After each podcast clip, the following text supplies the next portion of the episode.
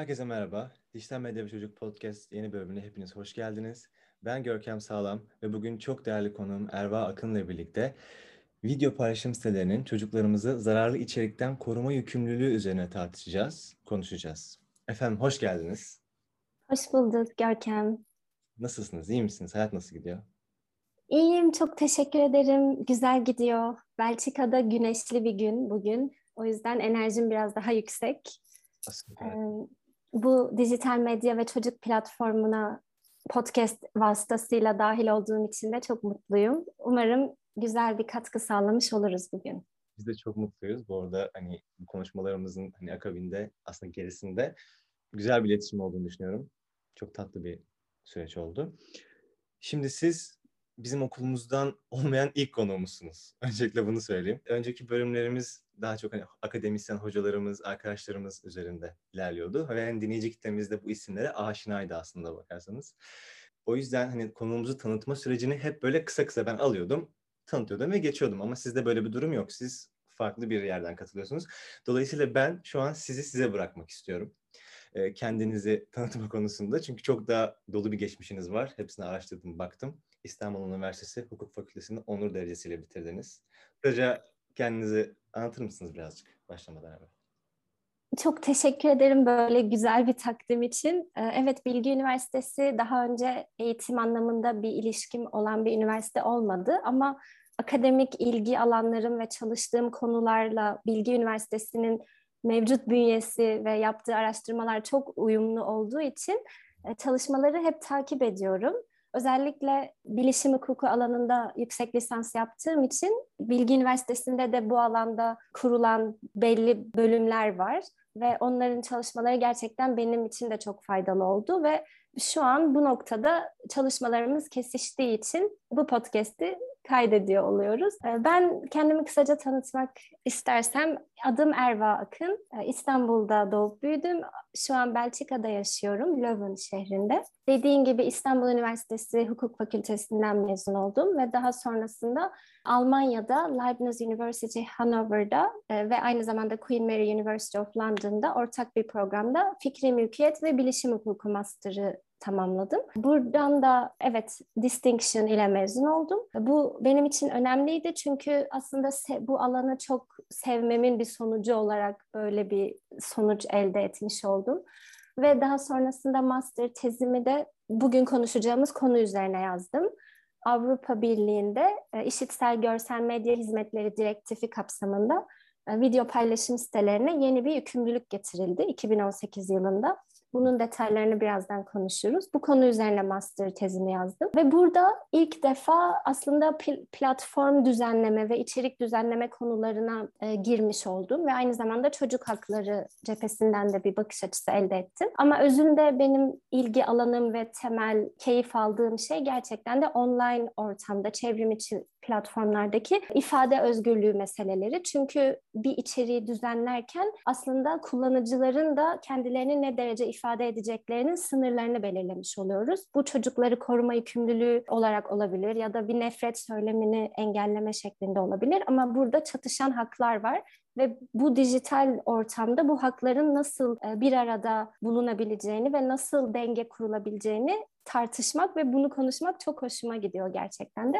E, daha sonra master'dan sonra da Strasbourg'da Fransa'da Avrupa Konseyi'nde 5 e, aylık bir çalışma tecrübem oldu. Burada da yine işitsel görsel medya hizmetlerine özgü bir departmanda çalıştım. European Audiovisual Observatory tam ismi.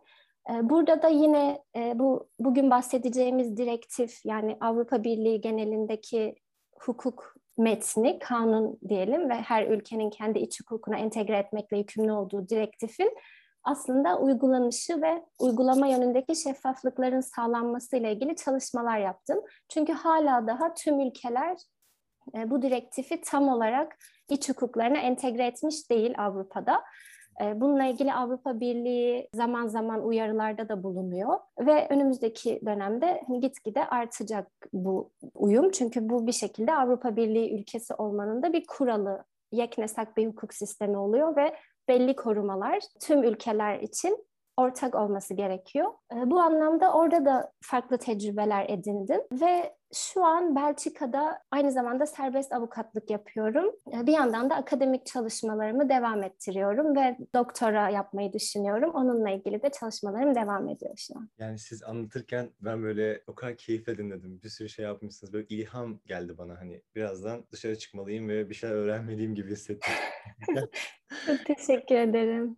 İlham oluyorsunuz. Şimdi yavaş yavaş o zaman sizin de bahsettiğiniz konuların detayına inmeye başlayalım. Şimdi bizim işimiz çocuk podcast olarak gerçekten bu konuyu irdeliyoruz, sohbet ediyoruz. Bugün de bahsettiğimiz yükümlülükler üzerine konuşmak istiyoruz. Şimdi çocuklar e, çok ciddi bir içerik denizinin içerisinde yüzüyorlar aslında şu anda. Yani o kadar büyüdü ki her şey bu sosyal medya dediğimiz şey hani video paylaşım siteleri vesaire. Ve burada kontrol edilemez bir durumda olmaya başladı aslında. Ne kadar kontrol etmeye çalışsak da çeşitli platformlar ne kadar bir takım korumalar getirmeye çalışsa da bir şekilde bu yasakların delindiğini görüyoruz. Ama tabii ki bu paylaşım siteleri bir yükümlülüğe sahipler günün sonunda. Şimdi ilk sorumu size soruyorum soruyorum. Nedir bu yükümlülükler? Bize bunun hukuki boyutlarını biraz anlatabilir misiniz? Bu yükümlülükler ilk konuşmamda da bahsettiğim gibi aslında çok yeni yükümlülükler video paylaşım platformları açısından. Bu hukuki düzenlemelerin video paylaşım sitelerini de kapsayacak şekilde genişlemesi sürecinden biraz bahsetmek istiyorum. Çünkü çocukların korunmasına duyulan ihtiyaca geldiğimiz noktada aslında bu evrim, bu dönüşümü anlamak da çok önemli. Dediğim gibi bu platformlara getirilen yükümlülükler 2018 değişiklikleriyle geldi. Bundan önce video paylaşım platformlarının e, herhangi bir içeriğe dair sorumlulukları yoktu. Çünkü diğer hukuk kuralları gereği e-ticaret direktifi video paylaşım platformlarının aktivitelerini düzenliyor. Hala daha öyle. Ve burada pasif bir sorumluluk rejimi vardı. Hala bu şekilde aslında ama sadece ek yükümlülükler getirilmiş oldu. Bu pasif sorumluluk rejimi e, sebebiyle aslında video paylaşım siteleri kullanıcıların yüklediği içeriklerden her ne kadar çocuklara karşı zararlı bir içerik bile olsa birincil olarak sorumlu değillerdi.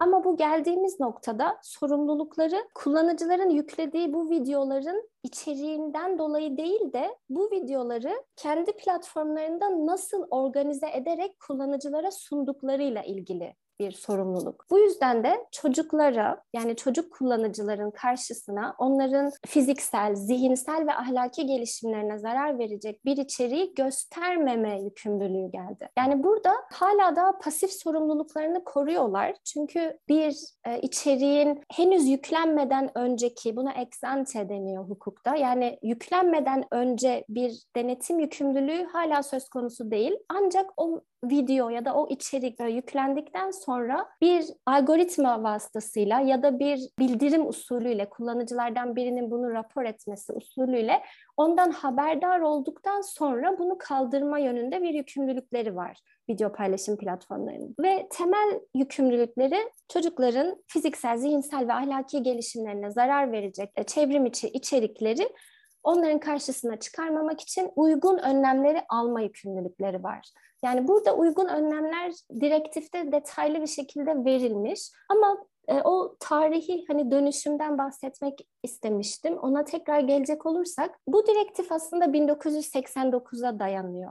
Ve o zaman ilk önce sadece televizyon ve isteğe bağlı platformlar bu tarz sorumluluklara sahipti. Ama geldiğimiz noktada artık medya araçlarının birbiriyle çok fazla iç içe geçmesi, buna media convergence deniyor. Medya araçlarının birbiri yerine kullanılması ve tek bir araç vasıtasıyla pek çok eylemi yapabildiğimiz bir noktadayız. Bu yüzden de artık video paylaşım siteleriyle televizyon ve Netflix gibi diğer isteğe bağlı hizmetlerin aynı hukuki şartlara bağlı olmadığı ve bunun da bir haksız rekabet yarattığı yönünde itirazlar oldu. Ve bu daha öncesinde televizyona karşı isteğe bağlı platformlar için de olmuştu aslında.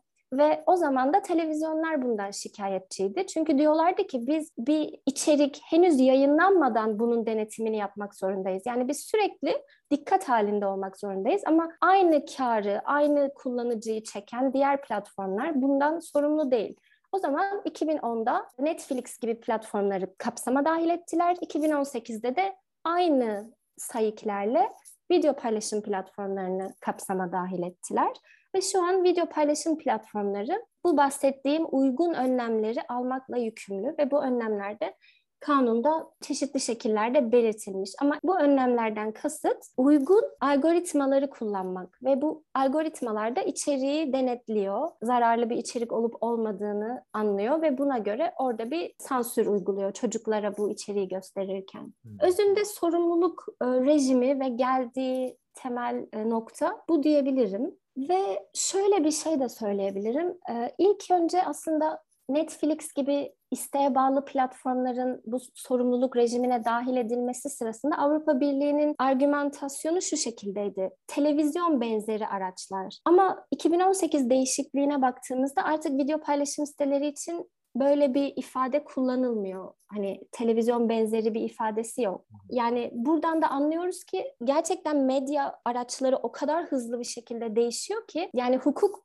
tanım getirmek konusunda da yetersiz kalabiliyor bazen. Ve bu yüzden de bu şartı böyle bir tanımlamayı kaldırdılar ve artık video paylaşım siteleri de belli noktalarda diğer televizyon kanalları gibi e, sorumluluklara sahip oldu. Yani siz anlatırken aslında aklıma gelen ilk şeylerden bir tanesi ceza konusu oldu. Şimdi platforma yükledim ben bir tane çocuklara zararlı olabilecek bir içeriği. Bu sansürlerle çocuklara sunuldu. En basitinden tabii ki anlatıyorum. Çok daha detayı, detayı vardır ama hani hep ülkemizde de hani Türkiye'de de konuşulur ya cezaların caydırıcı olmama sorunu hukuki olarak. Bu konuda bir ceza uygulaması var mı? Ben böyle bir şey koyduğum zaman platformlara. Ceza uygulaması platformların sorumluluğu açısından mı, kullanıcıların sorumluluğu açısından mı? Kullanıcılara bir ceza veriyor mu mesela? Örneğin YouTube üzerinden gidelim. Ben bir kullanıcıyım. Koydum zararlı içeriği e, internet ortamına. YouTube bunu sansürleyip gösteriyor ama hani bir uyarı veriyor mu? Efendim bir para bir sarı ihtar para cezası bir şey geliyor mu? Herhangi bir ceza uygulaması var mı? Çok merak ettim. Yani buna şöyle cevap verebilirim. Burada aslında kullanıcıların hani böyle bir sorumluluğu var mı yok mu tamamen ulusal mevzuatlara bağlı. Hani burada direktifte buna ilişkin bir hüküm yok. Hani çünkü daha çok direktif video paylaşım sitelerinin bir e, yer sağlayıcı olarak organizasyonu kontrol eden ve bütün bilgi akışını kontrol eden temel ana platform olarak var olduğu için onun sorumluluğunu esas alıyor ve kullanıcıların sorumlulukları cezai hukuk mevzuatlarına bağlı bir şey. O e, bu direktif kapsamında değil ama burada şöyle bir sıkıntı doğuyor tabii ki e, senin de çok haklı olarak sorduğun gibi. Her birimiz kullanıcı olarak bu tarz YouTube, Twitter, Facebook gibi video paylaşım sitelerini kullandığımız zaman aslında onların kullanıcı şartnamelerini, sözleşmelerini kabul etmiş oluyoruz ve her birinde farklı farklı içerik kuralları oluyor. Bazıları belli tip içeriklerin yayınlanması konusunda daha hassasken bazıları başka tip içerikleri engelleyeceğini söylüyor.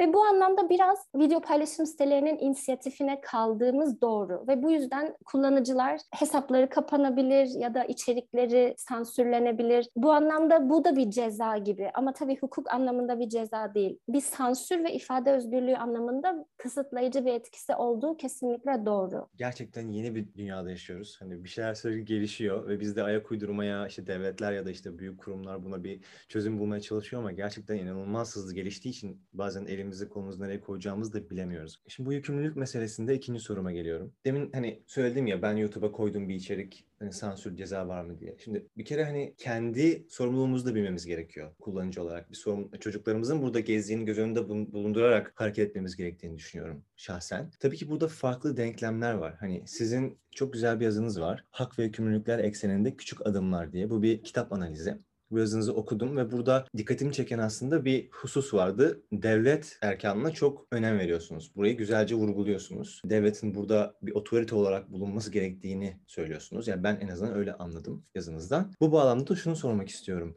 Bu genel yükümlülüklerde asıl yükümlü kimdir? Yani bu yükümlülük paylaşılacak olsa bile sağlıklı paylaşım nasıl olmalıdır? Hani aile olabilir, devlet, kullanıcılar, çocuklar nasıl bir paylaşım yapılmalı bu yükümlülüklerde? Hepimiz bu işin içindeyiz sonuçta. Çok teşekkür ederim Görkem soru için. Öncelikle evet senin de bahsettiğin gibi aslında herkese bir yükümlülük düşüyor.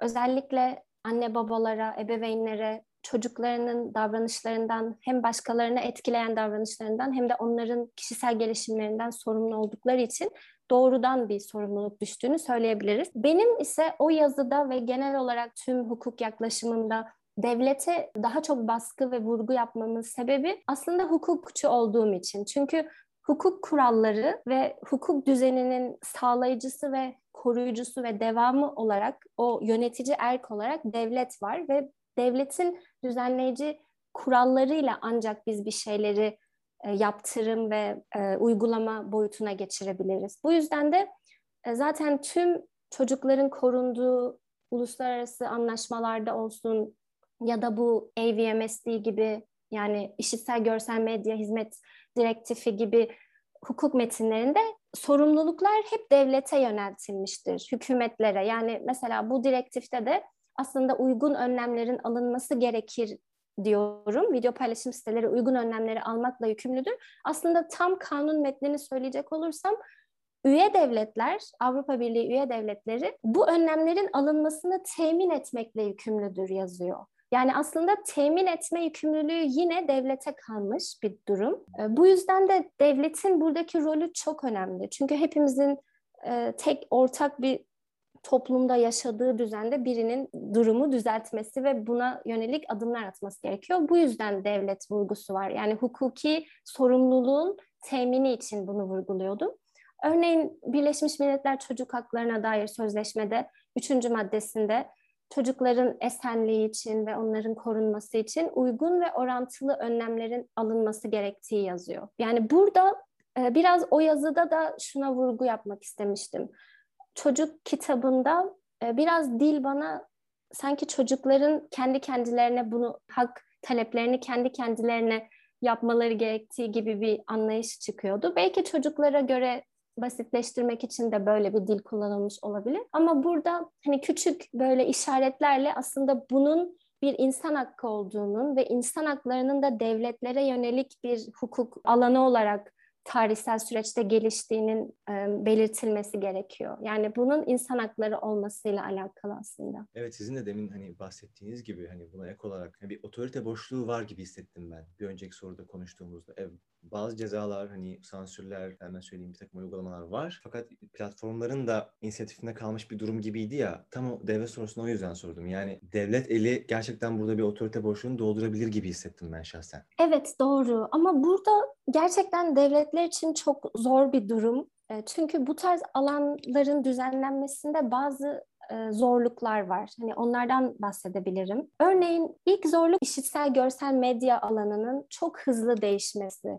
Dediğim gibi daha 2010'da getirilen kanun 2018'e geldiğimizde yetmedi ve şimdi hala daha yetmeyen bazı boşluklar var. Yani tekrar düzenleniyor. Şu an Avrupa Birliği'nde yeni bir platform düzenlemesiyle ilgili yeni bir kanun üzerinde çalışılıyor ve burada farklı hükümler getirilecek mesela. Çünkü geldiğimiz noktada artan bir eğilim var dünyada. Artık video paylaşım siteleri gibi online e, platformlar gerçekten de sadece içeriğin düzenlenmesi ve içeriğin kullanıcılara belli algoritmalar aracılığıyla sunulmasını aşıp artık içeriğin gerçekten oluşturulmasına da bazen müdahale ettikleri anlar oluyor ama bu organizasyon da bazen öyle ileri noktaya gidiyor ki burada onların artık pasif sorumluluğunun kalmadığını, aktif bir rol aldıklarını da söyleyebiliriz. Çünkü dediğin gibi çok fazla içerik var.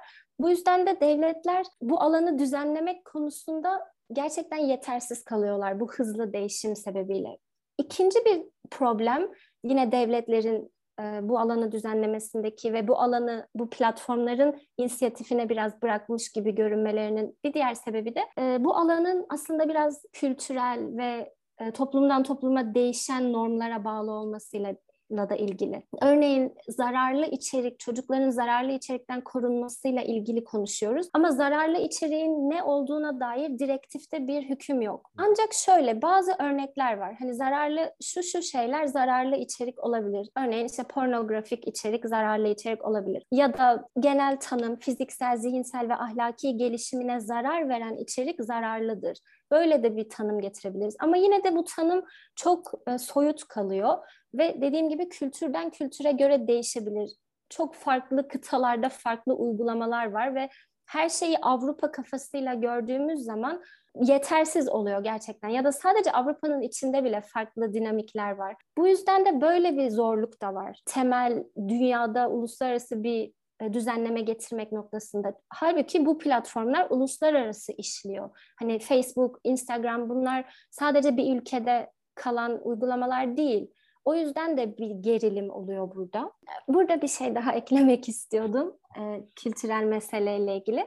Bu konuya ayrıca ifade özgürlüğü açısından da yaklaşmak çok önemli. Çünkü bazen bazı öyle uygulamalar oluyor ki özellikle anne babaların mesela yaklaşımlarıyla ilgili e, çocukların tam olarak üstün yararını gözetmeyen pratikler de olabiliyor bu e, kültürel farklılıklar sebebiyle. Mesela şöyle bir e, haber görmüştüm test çalışmalarım sırasında. Apple'ın anne babaların ebeveyn kontrolü kapsamında onlara sunduğu bir e, hizmet var, bir özellik. Çocuklarının belli tarz içerikleri görmesini engelleyebiliyor anne ve babalar. Örneğin Asya, e, Asya içerikleri, Asya mutfağı ya da Asya kıyafetleri, müzikleri gibi bu örnek verilmişti haberde. Bu aslında anne babaların ırkçı ya da e, çocuklara zarar verici düşüncelerinin onları korumak adı altında onlara empoze edilmesi sonucunu da doğuruyor. Yani bu alanın aslında farklı zorlukları olması ya da çocukların korunması temel amaç olsa dahi burada her zaman çocuğun üstün yararını düşünmek ve daha bütüncül bir yaklaşıma sahip olmak gerekiyor. Yani sadece tek bir açıdan onların e, zararlı içerikten korunmasını ele alamayız. Aynı zamanda e, başka uluslararası hukuk kurallarına göre de çocukların her çeşit bilgiye erişimi onların aslında gelişimlerinin çok önemli bir parçası ve bazı içeriklerden bilerek men edilmeleri aslında çocukları koruma yükümlülüğünün asıl amacına hizmet etmeyecek. Böyle e, sıkıntılar da olabiliyor özellikle e, ebeveyn kontrolü meselesinde. Ve e, son olarak üçüncü zorluğa gelirsek bu platformlar büyük ölçüde yapay zeka ve algoritmalara dayanıyor. Çünkü o kadar çok içerik var ki insanlar bir insan gözüyle içeriklerin hepsini ayırt etmek mümkün değil. O yüzden algoritmalar belli şekilde eğitiliyor ve bu içerikleri zararlı olduğunu tespit ettiği zaman kaldırıyor. Ama birçok çalışma var bununla ilgili ve biliyoruz ki bu algoritmalar içerikleri tespit etmede o kadar iyi değiller. Bazen içeriği tespit edebiliyorlar ama yanlış tespit edebiliyorlar. Mesela e, emoji örneğini verebilirim. Çünkü Oxford Üniversitesi'nde bununla ilgili bir çalışma yapıldı. Evet hatta çok yeni bir çalışma 2021'de yayınlandı. Aslında platformların kullandığı algoritmaların emojilerin yan yana gelmesiyle oluşan anlamı çıkarmada çok yetersiz olduğunu söylüyor. Ve örneğin bir emoji ile bile zararlı bir içerik oluşturabilirsiniz. Bu ırkçı bir paylaşım olabilir çok basit olarak. Ve bunları e, tespit edemeyen algoritmalar da bu tarz hukuk kurallarının amaçladığı o yegane çocukları koruma amacını da zedeliyor. Yani bu alan gerçekten dijital medya e, alanında çocukların korunması bu sebeplerle çok zor oluyor ve devletler de sürekli değişen bu alanı e, böyle bir meclis yoluyla çok daha zahmetli ve bürokratik bir hukuk sistemiyle değiştirmek yerine çünkü çok efektif bir yol değil ve ekonomik bir yol değil. Bu yüzden bunu e, platformların kendi kullanım şartlarına bırakıyorlar ve burada zararlı içeriği de onlar belirliyor. Hangi içeriğin kaldırılması gerektiğini de platformlar belirlemiş oluyor.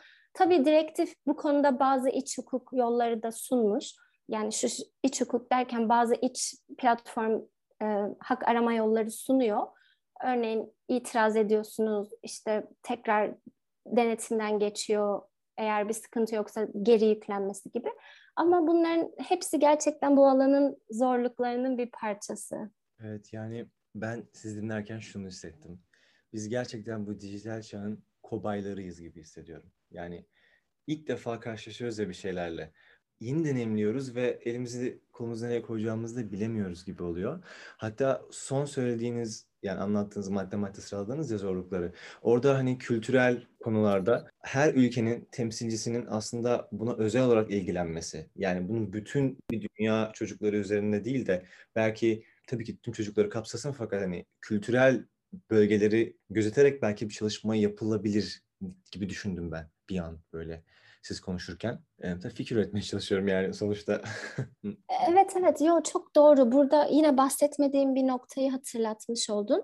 Aslında üye devletler her platformun çocukları zararlı içerikten koruma yönünde aldığı önlemleri temin etmekle yükümlüdür dedik ya. Bu önlemleri de aynı zamanda e, ulusal düzenleyici otoriteler, Türkiye'deki RÜTÜK gibi e, diğer ülkelerdeki otoriteler de denetlemekle yükümlü. Yani aslında e, o kadar da bu alan hani çok da onlara bırakılmış değil tabii ki ama bu denetleme ne kadar efektif olacak? Dediğin gibi burada çok ciddi bir kooper kooperasyon gerekiyor toplumun her kesimiyle ilgili. Çünkü bu çok dediğin gibi ülke dinamiklerine ve çocukların ne kadar duygusal zeka anlamında gelişmiş olduğu, belli içeriklerin zararlılığını ne kadar anladığıyla ilgili ve bu yönde ulusal düzenleyici otoritelere çok fazla e, yük düşüyor. O zaman son sorumuza geçiyorum. Yine başta bahsettiğim makaleniz hak ve yükümlülükler ekseninde küçük adımlar. Bu arada biz bu makaleyi e, açıklamalara koyarız. İsteyen de okuyabilir. E, şimdi bu makalenizde dikkatimi çeken şeyler var demiştim. Bir tanesi devletti. Onu sordum. İkincisi onurlu büyüme